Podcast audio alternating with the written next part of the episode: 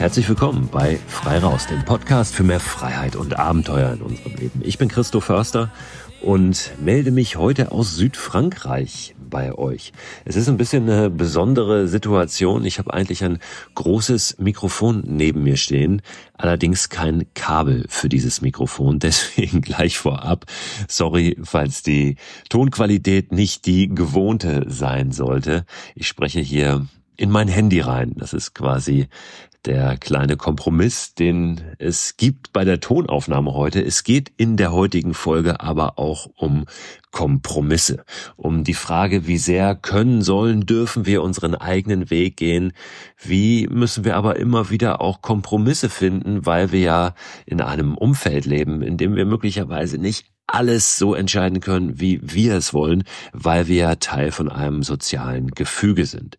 Darum geht es in der heutigen Folge. Ich will in der heutigen Folge aber auch ein paar eurer Fragen, eurer Rückmeldungen aufnehmen, die immer wieder kommen über WhatsApp. Es gibt ja eine Telefonnummer, über die könnt ihr mir Nachrichten schicken, könnt ihr mir Feedback, Kritik schicken oder auch Vorschläge für Gesprächsgäste. Diese Nummer findet ihr auf meiner Website unter christoförster.com slash frei raus. Genau da könnt ihr auch den Newsletter abonnieren, der diesen Podcast begleitet und der immer am Wochenende erscheint. Werbepartner dieser Podcast-Folge ist wieder AG1. Die von WissenschaftlerInnen zusammengestellte Mischung hochwertiger Inhaltsstoffe in Pulverform. Vitamine sind da drin, Mineralstoffe, Bakterienkulturen, Antioxidantien, ein Pilzkomplex und insgesamt mehr als 70 Zutaten aus natürlichen Lebensmitteln. AG1 ist ein grünes Pulver, das ich seit einigen Wochen, Monaten ehrlich gesagt schon, jeden Morgen mir anmische, einfach in ein bisschen Wasser, 300 Milliliter und dann trinke. Gibt mir ein gutes Gefühl, gibt mir Energie und lässt mich gut in den Tag gehen. Und wenn ich es morgens mal vergesse, dann nehme ich es abends und gehe gut ins Bett. Es ist natürlich nicht so, dass AG1 eine gesunde, ausgewogene Ernährung ersetzt, aber es fühlt sich für mich nach einer richtig guten Ergänzung an und es ist dann doch so, dass es mir ein gutes Gefühl gibt, wenn ich es mal nicht schaffe, mich so optimal zu ernähren oder zum Beispiel unterwegs bin. Ich war eingangs, und das sage ich ganz ehrlich, sehr skeptisch, was AG1 betrifft und habe mich aber darauf eingelassen, das einfach mal auszuprobieren. Ich glaube, dass das ganz wichtig ist, mal jenseits aller wissenschaftlichen Studien und Erkenntnisse und Meinungen wirklich zu sagen, ich probiere es mal aus, ob es mich individuell weiterbringt und mir was gibt. Und den Eindruck habe ich wirklich bei AG1, dass ich es lieber trinke jeden Tag, als dass ich es nicht trinke. Wenn ihr das auch ausprobieren möchtet, dann findet ihr alle Infos unter drinkag1.com slash frei raus. Und dort bekommt ihr bei eurer Erstbestellung auch einen gratis Jahresvorrat an Vitamin D3 und K2 sowie fünf Travel Packs gratis dazu. Und diese Travel Packs, die sind wirklich sehr, sehr praktisch, weil ihr mit denen ja, AG1 einfach mitnehmen könnt und da keine große Tüte oder einen großen Behälter braucht, sondern einfach so ein kleines Pack habt. Das könnt ihr tageweise natürlich abzählen für eure nächste Outdoor-Unternehmung. Den Link, den ich gerade genannt habe und weitere Infos zu AG1 findet ihr auch in der Beschreibung dieser Podcast-Folge.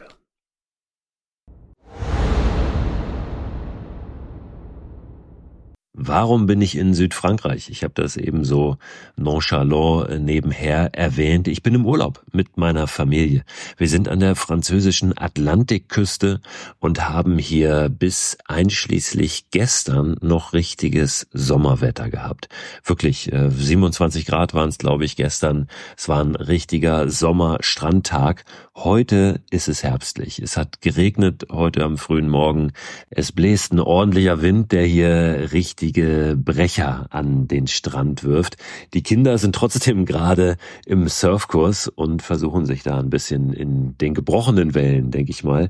Ich habe mich kurz zurückgezogen, um diese Podcast-Folge aufzuzeichnen. Auch dieser Urlaub ist ein Stück weit ein Kompromiss, aber da werde ich später noch mal ein bisschen näher drauf eingehen. Ich möchte zunächst mal euer Feedback, eure Fragen aufgreifen. In der vergangenen Folge ging es ja um das Thema Kajakreisen im Speziellen, im Allgemeinen ging es darum, wie wir einfach mal loslegen und ohne groß nachzudenken und konkrete Pläne schon zu haben für eine Reise, trotzdem aufzubrechen auf eine Reise, in ein Abenteuer.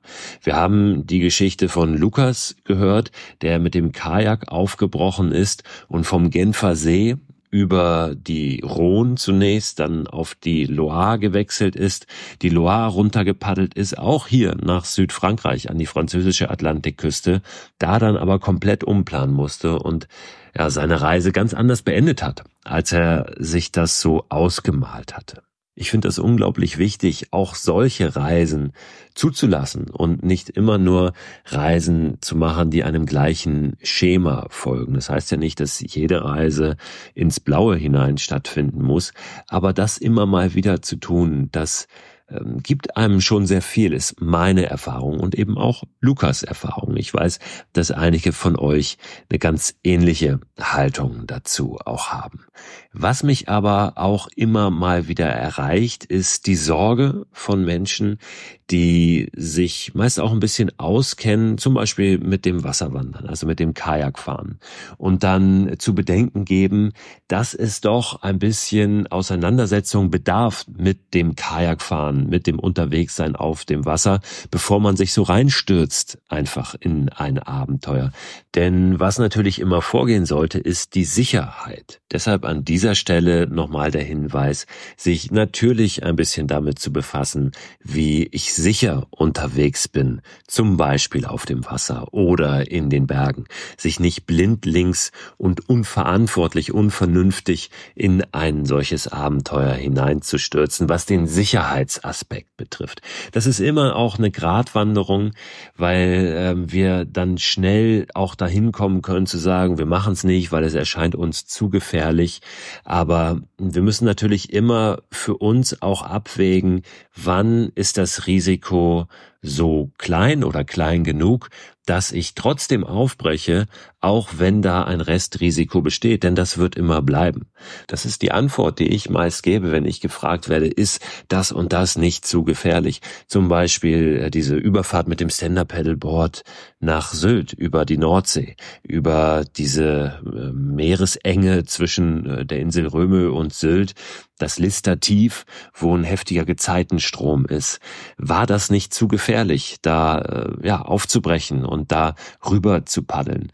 Und auch das war ein Abwägen von Risiken. Ich habe mich natürlich damit auseinandergesetzt, was kann da passieren, wie sind die Bedingungen, aber habe dann am Ende entschieden, nein, ich glaube, wenn ich mich so und so verhalte, wenn ich zu einem bestimmten Zeitpunkt losfahre und nicht zu einem anderen Zeitpunkt, dann ist das Risiko klein genug für mich ganz persönlich, dass ich mich entscheide, es in Kauf zu nehmen. Und das müssen wir, glaube ich, immer wieder individuell abwägen und im Zweifel dann vielleicht auch mal sagen, hey, jetzt schmeiße ich mich da rein, jetzt werfe ich die letzten Bedenken über Bord im wahrsten Sinne des Wortes, wenn es ums Wasserwandern geht und weiß zumindest, das Schlimmste, was passieren kann, ist nichts lebensgefährliches. So, das ähm, sollte natürlich gegeben sein. Das war mir hier wichtig, das nochmal zu erwähnen, dass nicht der Eindruck entsteht, ich propagiere ein blindlings rein ins Abenteuer ohne jeglichen Blick auf die Sicherheit. Da müssen wir immer uns selber fragen, wie wägen wir es ab? Ums Abwägen geht's heute also auf mehreren Ebenen. Ja, äh, Kompromisse machen versus eigener Weg, Sicherheit versus raus und machen. Das ist letztlich auch eine Fähigkeit, die Abenteurer zum Beispiel brauchen, die auf große Expeditionen gehen. Eine der wichtigsten Fähigkeiten überhaupt, dies immer wieder abwägen zwischen Risiko und aber dem, was da wartet auch hinter diesem Risiko, diesem Restrisiko, was immer bleibt, ja, diese Erlebnisse, das, was es zu entdecken gilt. Und dann für sich selbst zu entscheiden, gehe ich oder gehe ich nicht? Das Schöne ist, wenn wir in unserem kleinen Rahmen, in unserem Umfeld, direkt vor der Haustür zum Beispiel unterwegs ist, dann ist das Risiko in der Regel sehr, sehr, sehr viel geringer als auf so einer großen Expedition. Zum Thema Kajakreisen und Expedition noch ein kleines Thema, was ich ganz gerne hier aufgreifen möchte. Ein Hörer hat mich hingewiesen auf Hans Günther Hannes Lindemann. Möglicherweise sagt euch dieser Name was, wahrscheinlich aber nicht. Ist ein großer Abenteurer gewesen, ein Segelpionier, der vor ungefähr 100 Jahren in Norddeutschland geboren wurde. In einem Ort ganz in der Nähe von dort, wo ich groß geworden bin, in Schleswig-Holstein, unweit von Hamburg. Hannes Lindemann ist mittlerweile vor acht Jahren gestorben, also sehr alt geworden, 92 Jahre alt. Dass er so alt geworden ist, war aber nicht selbstverständlich, denn äh, Hannes hat ganz schön gespielt mit dem Schicksal. Hannes ist unter anderem mit einem Einbaum von Liberia aufgebrochen, um den Atlantik zu überqueren. Mit einem Einbaum, der knapp acht Meter lang war, nur 70 Zentimeter breit, 600 Kilo schwer, den hat er sich in Liberia fertigen lassen und ist mit dem Ding über den Atlantik gefahren. Wollte unter anderem beweisen, dass eine These, die damals so im Raum stand, dass Schiffbrüchige sehr wohl Salzwasser trinken können und dadurch überleben können.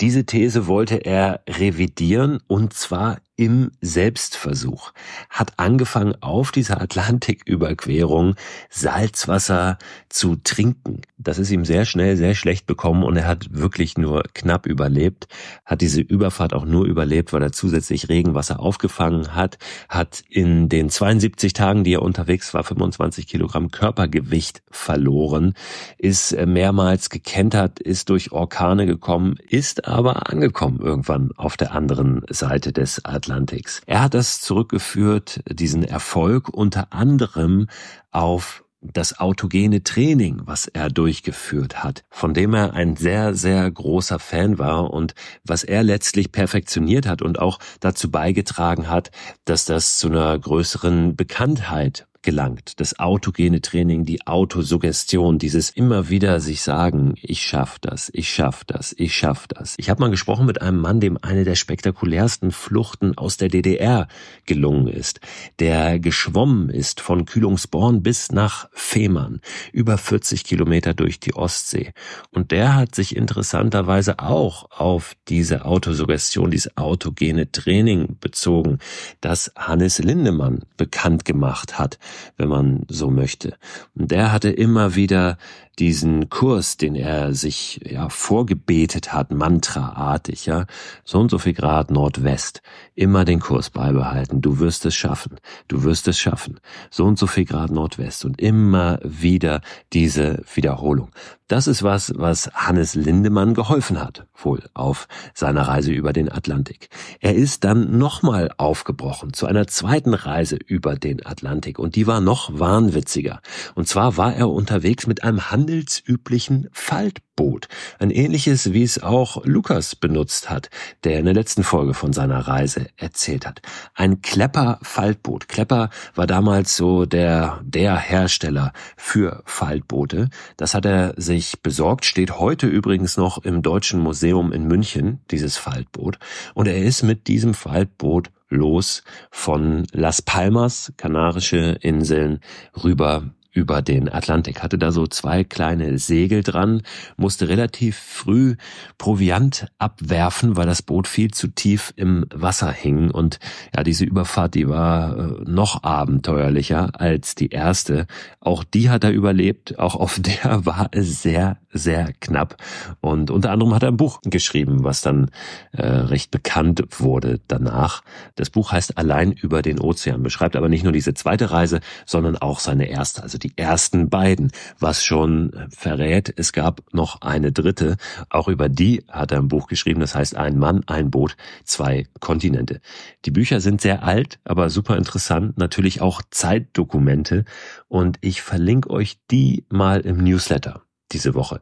Die Bücher von Hannes Lindemann. Vielen Dank für diesen Hinweis. Das war für mich jetzt auch nochmal ein spannender kleiner Exkurs. Dann möchte ich eingehen auf die Frage einer Hörerin, die geschrieben hat, sie versucht jetzt in den Herbst hinein auch so oft es geht auf der Terrasse zu übernachten, also draußen zu schlafen, nicht nur in der lauen Sommernacht, sondern eben auch jetzt, wo es draußen feuchter wird, auch wenn es nicht regnet. Also diese Taubildung am Morgen kennen wir vielleicht, wenn wir mal mit einem Schlafsack irgendwo draußen waren, wenn der feucht wird von außen. Dieses Problem hat sie auch oder dieses Phänomen erlebt sie eben da draußen und fragt, was man dagegen tun kann. Wir machen das mal direkt hier im Podcast. Es gibt mehrere Möglichkeiten. Wenn du in einem Schlafsack schläfst, dann kannst du einfach einen Biwaksack nehmen. Biwaksack ist im Prinzip ein, eine wasserfeste und winddichte Hülle für einen Schlafsack. Die sorgt dafür, dass Feuchtigkeit von außen nicht so reinkommt. Biwaksäcke sind oft aber nicht atmungsaktiv. Es gibt auch atmungsaktive Modelle, die sind dann aber relativ teuer. Das wiederum führt dazu, dass die Feuchtigkeit, die unser Körper über Nacht abgibt, auch nicht raus kann.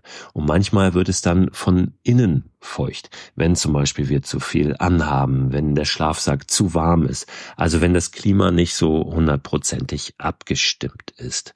Was wir auch machen können, ist eine wasserabweisende Decke zu benutzen. Da gibt es verschiedene ähm, Outdoor-Decken, recycelte Outdoor-Decken aus so einem Ripstop-Material. Packe ich euch auch in den Newsletter diese Woche rein. Ein, zwei Beispiele dafür. Dann können wir auch Tagesdecken benutzen, wasserdichte Tagesdecken. Wenn ihr das einfach mal sucht im Internet, gibt es zum Beispiel für Outdoor-Sofas und so weiter. Die könnten wir uns überlegen. Ist auch so ein bisschen die Frage mit der Atmungsaktivität. Bei so einer Decke ist es aber oft noch ein bisschen anders, weil wir die an der Seite öffnen können. Da kommt unten vielleicht so ein bisschen Luft rein. Das ist anders als bei einem Biwaksack, der richtig so eine Hülle ist um den Schlafsack rum, wo nicht nochmal irgendwo ein, ein Spalt ist, wo dann Luft durchkommen kann. Was auch eine Möglichkeit ist, sind so Inkontinenzüberzüge für Bettdecken, die dann einfach auch wasserdicht sind, wo keine Feuchtigkeit durchkommen kann. Das Schöne ist, ihr könnt nachts auch ins Bett pinkeln und es passiert nichts. Das aber nur am Rande. Ich würde die in diesem Fall zweckentfremden, diese Inkontinenzbettbezüge und ähm, dann auch draußen verwenden. Aber äh, das ist natürlich vor allen Dingen dann möglich, wenn ihr mit einer Bettdecke draußen schlaft und es nicht der Schlafsack ist. Das kommt ein bisschen drauf an. Dann wurde ich gefragt, ob ich meine Eisbadewanne schon wieder aktiviert habe. In meinem Garten, diejenigen, die den Podcast länger hören, steht seit einiger Zeit eine ganz normale Badewanne, die ich ein bisschen verkleidet habe und wo im Winter dann immer kaltes Wasser reinkommt, damit ich da alle paar Tage mal Eisbaden kann. Für gewöhnlich aktiviere, reaktiviere ich die im November. Und so wird's auch in diesem Jahr sein. Ich bin Ende des Monats wieder zu Hause, weil wir jetzt zwei Wochen im Urlaub hier in Südfrankreich sind, an der Atlantikküste. Und danach geht's für mich wieder los mit dem Eisbaden. So lange bade ich hier im kalten Atlantik, der allerdings so kalt gar nicht ist. Bis gestern hatte der, glaube ich, noch 20 Grad Wassertemperatur, was der Wahnsinn ist für Mitte Oktober. Es geht jetzt aber relativ schnell auch runter. Ja, und dann geht das im November für mich zu Hause wieder los. Jetzt ist natürlich aber gerade eine wunderbare Möglichkeit, quasi mit der Wassertemperatur sich runterzuarbeiten. Wenn ihr den Sommer über oder bis vor kurzem noch, weil es ja noch lange warm war, im Wasser draußen schwimmen wart oder zumindest mal kurz reingesprungen seid. Jetzt ist eine super Möglichkeit, sich da sukzessive mit der Wassertemperatur runterzuarbeiten, da dran zu bleiben und es dann tatsächlich im Winter auch zu schaffen, bei fünf Grad Wassertemperatur oder sogar noch kälteren Temperaturen da mal eine Minute, zwei reinzuspringen. Ja, dann habe ich von euch viele schöne kleine Berichte bekommen von Reisen, die ihr selber gemacht habt oder zu denen ihr gerade aufgebrochen seid. Ich habe eine Nachricht bekommen aus Neuseeland von einem Hörer, der dort gerade losgezogen ist, Neuseeland von Norden bis Süden zu Fuß zu durchqueren. Ich habe eine Nachricht bekommen von jemandem, der eine zweiwöchige, zweieinhalbwöchige Bikepacking-Tour durch Dänemark gemacht hat, von Rostock aus. Ich habe eine Nachricht von jemandem bekommen, die mit dem Nachtzug unterwegs war, unter anderem auch inspiriert von diesem Podcast. Das freut mich natürlich sehr. wünsche euch allen und auch all denen, die keine Nachricht geschickt haben, die da gerade irgendwo unterwegs sind da draußen, natürlich ähm, ja tolle Momente, tolle Begegnungen und irgendwie eine unvergessliche Zeit. Ich will gar nicht sagen, eine nur schöne und easy Zeit, weil auch das gehört natürlich dazu, dass mal Sachen schiefgehen oder was nicht so gut läuft. Aber dass es Momente sind, die für euch einen Wert haben. Ein Hinweis möchte ich euch jetzt noch geben, bevor wir zu dem Thema dieser Folge kommen.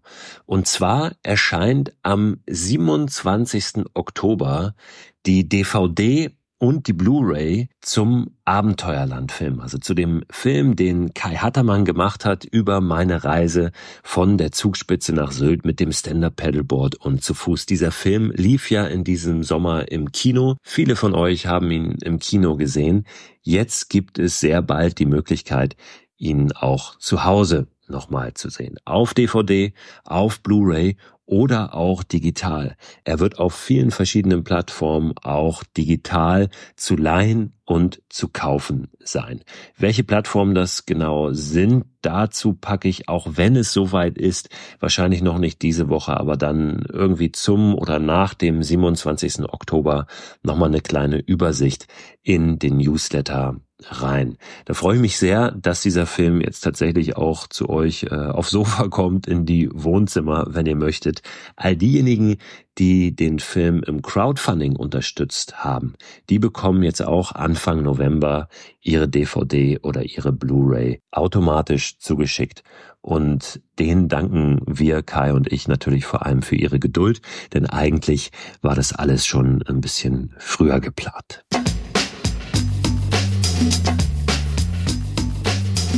So, und damit gehen wir mal in Medias Res der heutigen Folge. Angeschubst hat dieses Thema bei mir gedanklich ein Kommentar beziehungsweise mehrere Kommentare, die es gab auf einen Artikel in der Süddeutschen Zeitung, beziehungsweise einen Post von der Süddeutschen Zeitung auf Instagram. Die Süddeutsche Zeitung, das Magazin der Süddeutschen Zeitung hat vor einigen Wochen ein Interview mit mir gemacht, das online veröffentlicht und ein, zwei Zitate daraus genommen aus diesem Interview dazu einen Instagram-Post gemacht und äh, auf Instagram veröffentlicht. Das war gar nichts irgendwie Provokantes, da ging es letztlich nur um die Idee der Mikroabenteuer. Und ich glaube, den Impuls, auch mal sich Zeitfenster anzuschauen, die wir uns sonst nicht so anschauen.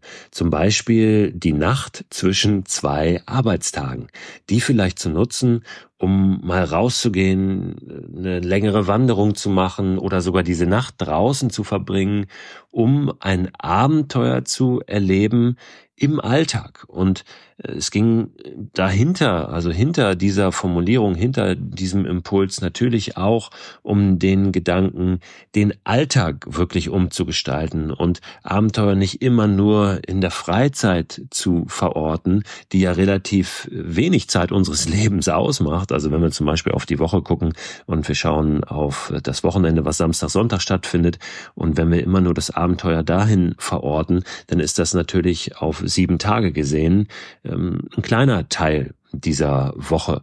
Und wenn wir auf die fünf Tage schauen, die da auch noch sind und überlegen, wie können wir da vielleicht ein bisschen mehr Abenteuer reinbringen, wie können wir die abenteuerlicher gestalten, dann ist das manchmal wertvoller, als zu schauen, wie, äh, ja, reizen wir diese zwei Tage besser aus. Das war der Hintergrund dieses Zitats, dieser Formulierung. Und da wurde in den Kommentaren, das Magazin der Süddeutschen Zeitung hat sehr, sehr viele Follower auf Instagram, also da kam viel Feedback. Da wurde doch sehr Unmut auch formuliert in den Kommentaren. Und der Vorwurf klang so durch, hey, jetzt soll ich auch noch in meiner Freizeit äh, ein Abenteuer machen. Ich habe schon genug zu tun. Ich habe keine Zeit dafür, jetzt noch äh, zwischen zwei Arbeitstagen ein Abenteuer zu erleben. Ich muss Geld verdienen. Das ist alles anstrengend. Und dann bin ich froh, wenn ich auch mal Ruhe habe und auf dem Sofa liege. Das war so ein bisschen der Tenor einiger Kommentare. Nicht weniger Kommentare. Und das kann ich natürlich total nachvollziehen. Ich fand das vor allem interessant, weil es meiner Meinung nach so beispielhaft stand für das, was gerade in den sozialen Medien so oft passiert momentan, dass wir uns gleich angegriffen fühlen von Ideen, von Formulierungen und gleich zurückschießen und Vorwürfe machen und gar nicht ja, hinterfragen, ist das jetzt was für uns oder nicht? Und wenn nicht, dann lasse ich es halt einfach so stehen. Das passiert natürlich an anderer Stelle noch viel mehr und ähm, auch da will ich jetzt überhaupt gar nicht jammern und mich beschweren. Ich fand es nur vor allen Dingen deshalb auch interessant, für mich nochmal, weil es mir gezeigt hat, dass offenbar viele Menschen sich auch durch solche Ideen vielleicht ein Stück weit bevormundet fühlen und unter Druck gesetzt fühlen, jetzt auch noch die, die letzten kleinen Rückzugsgebiete oder Rückzugszeitfenster optimieren zu müssen und da nun auch noch irgendwas reinpacken zu müssen. Darum geht es natürlich überhaupt nicht bei dieser Idee. Also erstens ist es eine Idee und ähm, es ist ein, ein Angebot sozusagen, was ja auch nicht die Neuerfindung des Rades ist, aber etwas, ähm, was für mich gut funktioniert und wo ich weiß, dass es für viele gut funktioniert.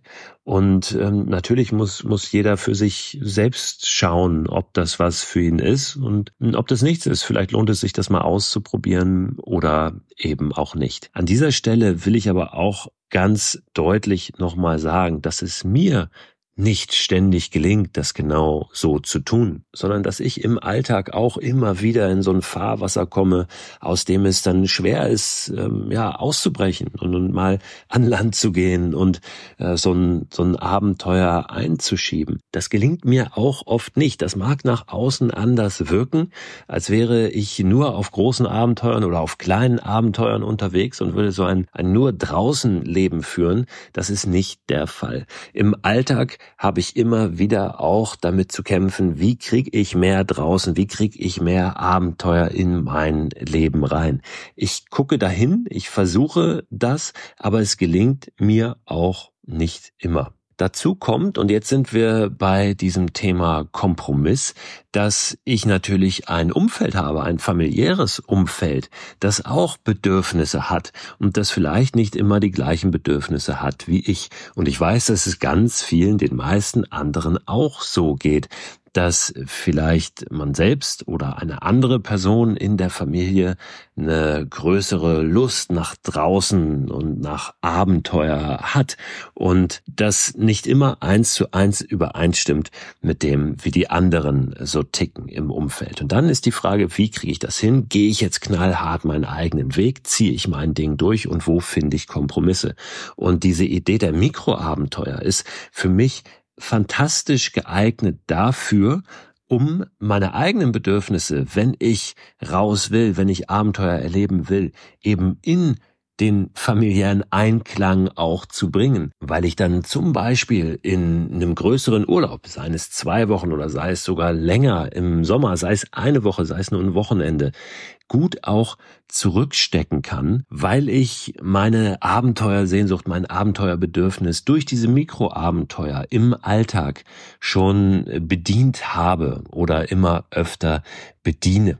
Unser Urlaub hier zum Beispiel, den wir gerade machen, zwei Wochen an der französischen Atlantikküste, das ist ein bisschen der nachgeholte Sommerurlaub, weil wir im Sommer sehr wenig gemeinsam unterwegs waren. Ich war ja viel auf Kinotour. Deswegen sind wir jetzt hier nochmal zwei Wochen raus sozusagen. Aber raus bedeutet auch nicht, dass wir in der Wildnis sind und nur draußen pennen, sondern raus bedeutet hier, dass wir ein kleines, ganz kleines, vielleicht 30 Quadratmeter Apartment haben direkt am Meer an der Atlantikküste hinter den Dünen. Also ich kann hier, wenn ich mich umdrehe, kann ich das Meer sehen, hinten die Schaumkronen, die heute auf dem Meer zu sehen sind, weil ordentlich äh, Wind ist. Ich höre das Meer rauschen hier hinter mir, ihr hört es, glaube ich, nicht über das Mikrofon. Und das ist hier unsere Base, von der aus wir an den Strand ziehen, wo wir surfen können, wo wir aber auch nicht alle surfen. Ja, ich surfe ganz gerne.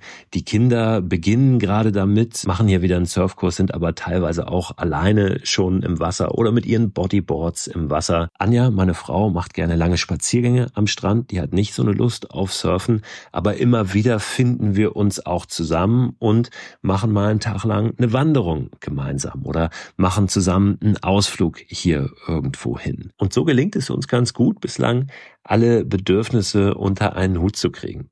Auch was die Nachhaltigkeit eines Urlaubs betrifft, kann ich nicht sagen, ich stelle mich da oben hin und bin ein absolutes Vorbild. Denn wir sind hier mit dem Auto runtergefahren zum Beispiel. Immerhin nicht geflogen, aber dann doch 1500 Kilometer mit dem Auto gefahren. Auch das ist ein Kompromiss, der wieder alle Bedürfnisse der Familienmitglieder mit einbezieht und dann auch das eigene Gewissen. Aber mit Sicherheit nicht der Königsweg, wenn wir nur auf die Nachhaltigkeit gucken. Was ich letztlich damit sagen will, auch für mich, für uns ist es immer wieder ein Abwägen, es ist immer wieder ein, ein Ringen auch, wie äh, leben wir unser Leben, wie verbringen wir unsere Freizeit, unsere Urlaube, wie leben wir unseren Abenteuer und Freiheitsdrang und wie kriegen wir ihn dann eben auch mit dem der anderen zusammen.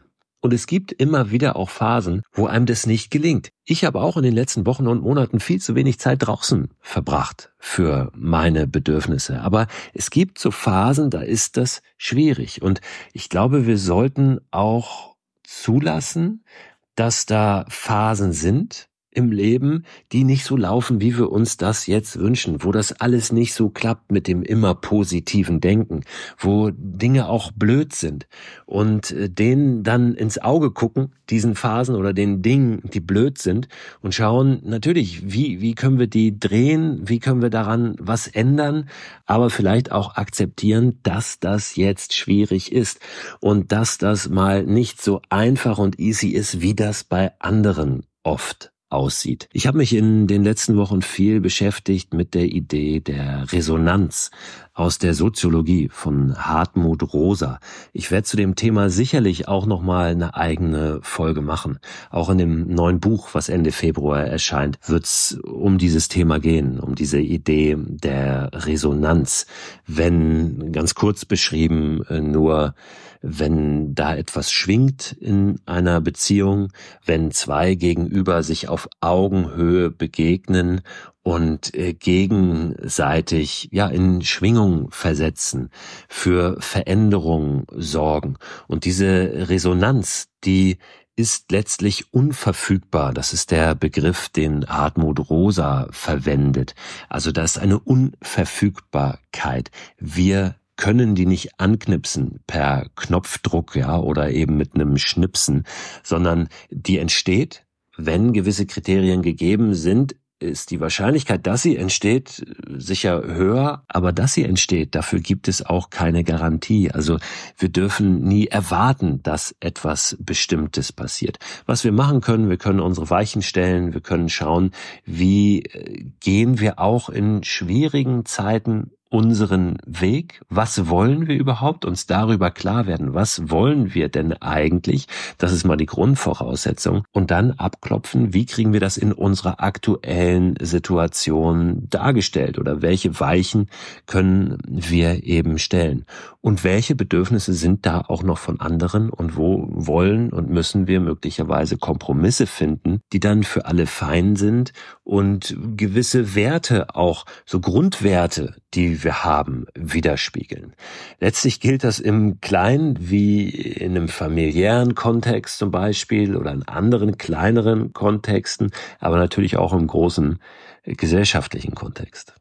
Es ist immer wieder ja auch notwendig, die eigenen Erwartungen und letztlich auch den eigenen Weg anzupassen. Es scheint oft so, als äh, wäre ich äh, zum Beispiel jemand, der fit ist, der nur draußen ist, ich habe das eben schon erwähnt, der äh, die Natur lebt und liebt, das tue ich auch, aber ich bin nicht nur dieser Vorzeigetyp, dem alles gelingt und der super fit durch die Gegend streift und ein Abenteuer nach dem anderen erlebt. Ich habe jetzt äh, vor kurzem die Diagnose bekommen, dass ich einen Bandscheibenvorfall habe in der Halswirbelsäule. Keine Ahnung woher, ist vielleicht so ein grundsätzliches Haltungsding. Es heißt, bei großen Menschen ist das häufiger. Vielleicht kommt es auch von irgendeiner Überlastung, von einer bestimmten Bewegung, wie auch immer. Auf jeden Fall ist der da.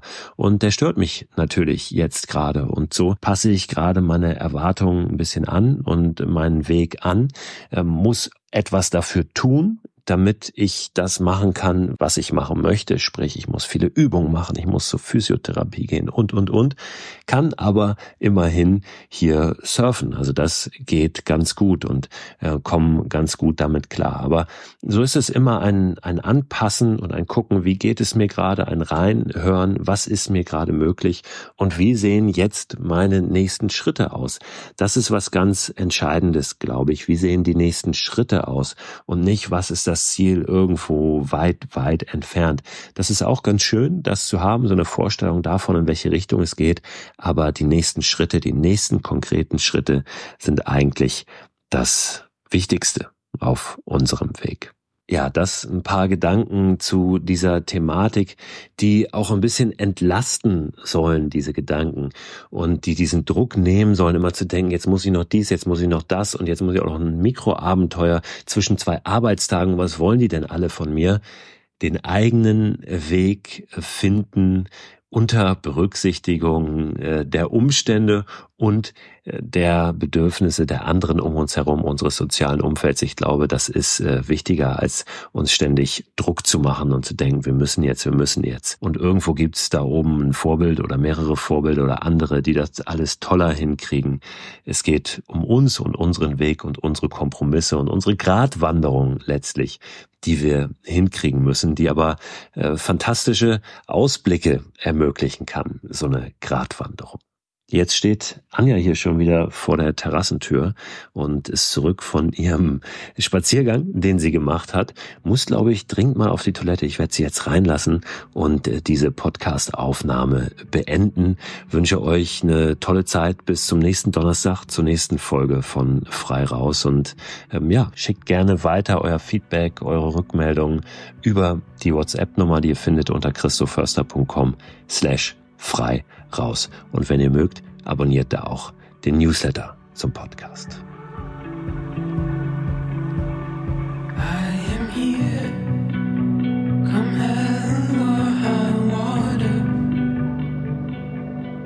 when you